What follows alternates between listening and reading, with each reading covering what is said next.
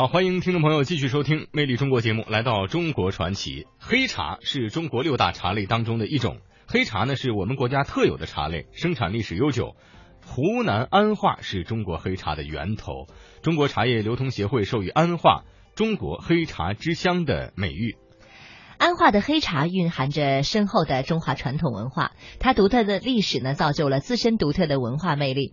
它造就了茶马古道、茶马互市、古丝绸之路、万里茶路、骆驼古道以及船舱马背、茶马精神等等这些中国名词儿。那么今天的中国传奇，行走茶马古道，来寻找安化黑茶的历史。美丽的风景，原生态的环境，安静的古镇，有着一百多年历史的永溪桥，这些就是安化给我的第一印象。机缘巧合，第二届中国湖南黑茶文化节暨安化黑茶博览会在益阳市拉开帷幕，这让我第一次有机会近距离接触安化黑茶，从此让我这个不懂茶的人再也忘不了黑茶那股独有的浓厚醇香，深深陶醉于黑茶所承载的历史文化。从益阳经过几个小时的汽车颠簸，我们终于顺利到达了安化。脑海里曾经出现的画面真实地呈现在我的眼前，青石板、黛瓦房、吊脚楼，长着苔藓和小草的石阶，古老的小道，完整的古建筑。洞室古街的原生态震撼着我，在这条不足两百米的古街上，居住着六十多个姓氏的居民。可以想见，当年南来北往的茶商贩茶于此，并在此安居乐业的盛况。而这当中，给我留下印象最深的，当属那条著名的茶马古道。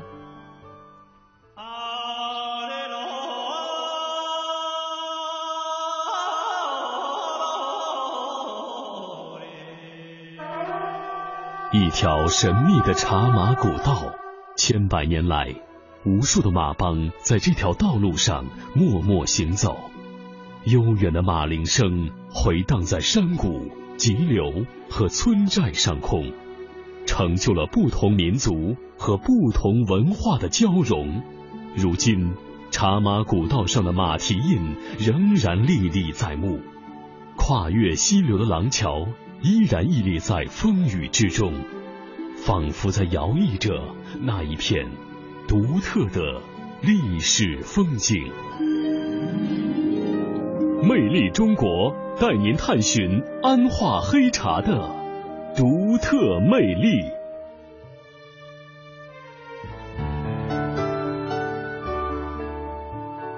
一直想走一条茶香飘荡的山路，当我走在湖南安化茶马古道的小路上时，我想我找到了这条路。有人评价安化说，这里有中国最久远的茶马古道，有最后的神奇马帮，果然名不虚传。走在茶马古道的峡谷内，林木葱郁，枝繁叶茂，山道逶迤着辗转于林间。远离了城市的喧嚣，逃离了钢筋水泥的围绕，心与大自然融为一体，耳边只有溪水潺潺，马蹄声声。我的心不禁沉浸于这安静之中。茶马一词是源于唐朝开始的茶马交易机制。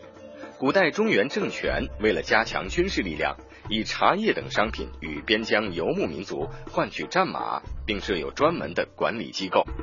二是山区茶农以茶叶换取生活物资，由于山道崎岖，交通不便，多用马匹作为驮运工具，因此茶和马联系在一起，由此引申出了茶马之路，即留存至今所谓的茶马古道。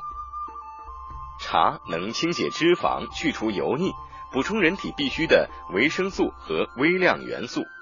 而对于地处边陲的游牧民族，以牛羊肉为主，不得茶则困以病，喝茶成了他们赖以生存的习惯。而因常年迁徙的生活特征，游牧民族的喝茶种类以锦亚茶为主，主要是因为锦亚茶方便携带，易于储存且耐冲泡。安化黑茶的品质特征正符合西北少数民族的饮茶需求，因此从明代被朝廷定为官茶开始，安化黑茶逐步取代其他茶类，成为了西北少数民族饮用的主要茶类。经陕西、甘肃等地茶商销往内蒙、青海、宁夏、新疆等少数民族地区，直至民国年间政局动荡、交通阻塞，才逐步衰落。安化地处山区，山多地少，有山崖水畔不种自生的遗茶环境。自古活家口者为茶一项，随着黑茶产销的兴盛，商家为了收购和运输茶叶的便利，在安化县境内集资修建茶马专道。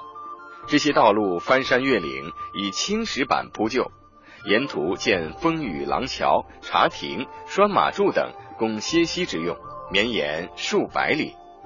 借助资水横贯全境的地理之便，茶商在安化山区内收购茶叶后，沿茶马专道驮运至江边集镇，再通过水运销往外地。据专家考证，古代安化黑茶的运销线路是经资江运往洞庭湖，再转运湖北沙市，经襄樊、老河口至泾阳、晋阳、祁县，然后销往西北边陲。因此也就形成了安化茶马古道与其他地区茶马古道截然不同的船舱马背式的独有特色。黑茶与安化的茶马古道无疑是孪生兄弟，安化先有茶后有县，人们这样形容黑茶：世界只有中国有，中国只有湖南有，湖南只有安化有。一位湖南朋友向我讲起了黑茶在古丝绸路上的有趣传说。公元十三世纪中叶，成吉思汗的大军从北方大草原经过连年征战，来到了长江以南，却因为水土不服，不少北方籍士兵腹泻不止，如此下去将影响部队的战斗力。随队医生四处寻觅，终于在安化一带深山里的农家找到了一种可以用温汤泡服的黑色干枯植物，腹泻的士兵饮用后症状即刻消退了，这就是后人所知道的安化黑茶。据传，成吉思汗的士兵回到北方的家乡以后，也把这种喝茶的习俗带回去了。如今在广袤的西部边陲地区，还能看到他们用安化黑茶冲制奶茶，招待远方来的客人。这个传说使我对黑茶萌生出了更加浓厚的兴趣。这一路上一直听当地人说黑茶、赞黑茶，黑茶到底是什么样子、什么滋味呢？当地人告诉我，安化人种茶、运茶也爱茶。在江南镇，就有一位七十多岁的老人自费开了一家黑茶文化展示馆。我们慕名赶到江南镇，找到了这家安化黑茶文化展示馆。馆长名叫武香安。武香安老人介绍说，这个黑茶文化馆也是他的家，他和老伴儿都住在这里。这个人好办。奶奶您好。哎，您好。您好啊，奶奶您贵姓啊？姓朱。朱奶奶好。哎，哇，精神很好啊。喝茶呢是吧？哎，我们最先都反对，全家都反对他。一开始全家都反对啊？哎，我们也不喜欢到家门来住，我们想东北已经住习惯了，嗯，已经习惯了那里的生活，住了三十多年吧。哦，我们儿儿女他们都在县城，嗯，所以说我们对这里就没有感兴趣了。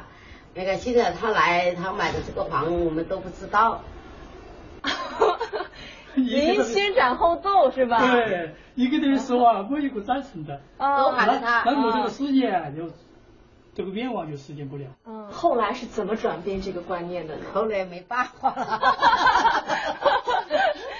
房子已经买这儿了是吧？没办法，没办法，就只只好住到这里了。嗯，那里面也没办法了，这也不做生的了。嗯，一开始没办法，只能随着吴老师来到这里。但是随着慢慢的这个收藏室慢慢的办起来之后，您内心的这个感受有没有发生一些变化？但是办好了以后呢，因为喜欢安徽黑茶的朋友越来越多，嗯，他们都喜欢来探探寻这个安徽的文化啦，嗯，呃，每天都有全国各地不少的人都都来想，嗯，了解安徽黑茶啦，嗯，哎，我觉得他喜欢，我们也就不说了吧。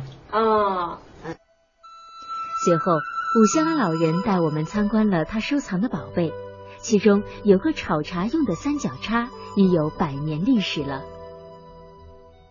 最原始的制毛茶的工具是杀青，杀青，杀青要割草，嗯，割草不能用手啊，烫人，烫人，嗯，温度有一百多度，哇，所以炒的时候呢，用这个三角叉来炒，嗯，嗯，这是用木头做的，这个棚子具，这个是以前的这个，以前的三角叉是吗？这个已经有将近一百年了，哇，这么久历史啊，对对，就是这样炒。哎，这样一个是这样炒哦，这样啊，这是一个大锅吧，嗯，一个是这样炒，三十多公里，您怎么去？在那个高山上走路啊，啊，搭车，现在交通方便了吧？嗯嗯，搭便车，嗯，搭公共汽车到那个山脚下，嗯，这爬山上去的。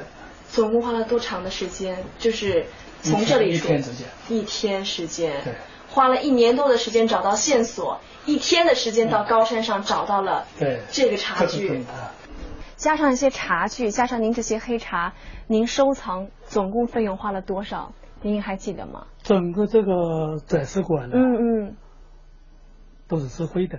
自费的。对。嗯。一起花了五六十万。五六十万。对对对。您自己的积蓄。所有的积蓄。所有的积蓄。对，全部在这里。我是这么理解的啊。嗯。这个，我写了这么一句话：珍惜无。珍惜夕阳无限好，嗯，人生难得老来嘛，嗯嗯，哎，这个都晚年的方式不一样嘛，嗯，又打牌，我干点事，嗯，所以我把这个理念跟我们的儿女们一说，也会理解的。在和武湘安老人的交谈中，我们还了解到，这些茶具和茶叶虽然是武湘安老人自费收集购买的。但是这座黑茶文化展示馆从开办以来就一直对社会免费开放，未来也将作为公共资源长久保存下来。此时的我已经完全沉醉于手中那杯古老黑茶的醇香当中，听着武馆长的介绍，我仿佛已经穿越了百年，在古韵悠扬间穿梭在茶马古道上，在一缕茶香中看到了黑茶制作的独特工艺。在武馆长的指引下，我们来到了一座保存完好的清代茶行遗址，叫永泰福茶号，距今已将近有两百年的历史了。永泰福茶号的传承人李立夫向我们介绍说，我们的祖先啊，原本是陕西人啊、呃，是专门做茶叶生意的。一百八十多年前，我们就来到安徽这个地方，我们就自己开启了自己的茶庄。从那时候起啊，到现在我们一直在生产茶叶，中间一次没停止过。到我这一代的是第七代了。茶行的建筑分为上下两层，上层是晾晒茶叶的地方，因为做好的茶叶要防潮，而下层就是生产的场所。我注意到这是一个全木结构的建筑，你看看现在这个木头啊，这个锯子上的木头都没一两百年了，没被虫咬掉，是什么原因呢？可能我们是这样分析的吧，这个茶比树木好吃嘛，啊，虫子不吃树木了，吃茶去了啊，所以说一两百年还继续在生产了。李立夫告诉我们，在茶叶贸易最兴盛的时期，黄沙坪有一百多家茶行，五家钱庄，光是铺在地上的青石板就有四万多块。茶马古道旁留下了当时生意兴隆、人财两旺的记忆。大山深处因茶而兴的集镇又何止黄沙亭呢？据粗略的统计，明末清初安化黑茶的年产量已经达到了四千吨。清朝光绪年间，仅从安化茶叶运销过程中征收的白银就达到了每年四百到五百万两。而永泰福茶号正是安化黑茶文化历史的延续，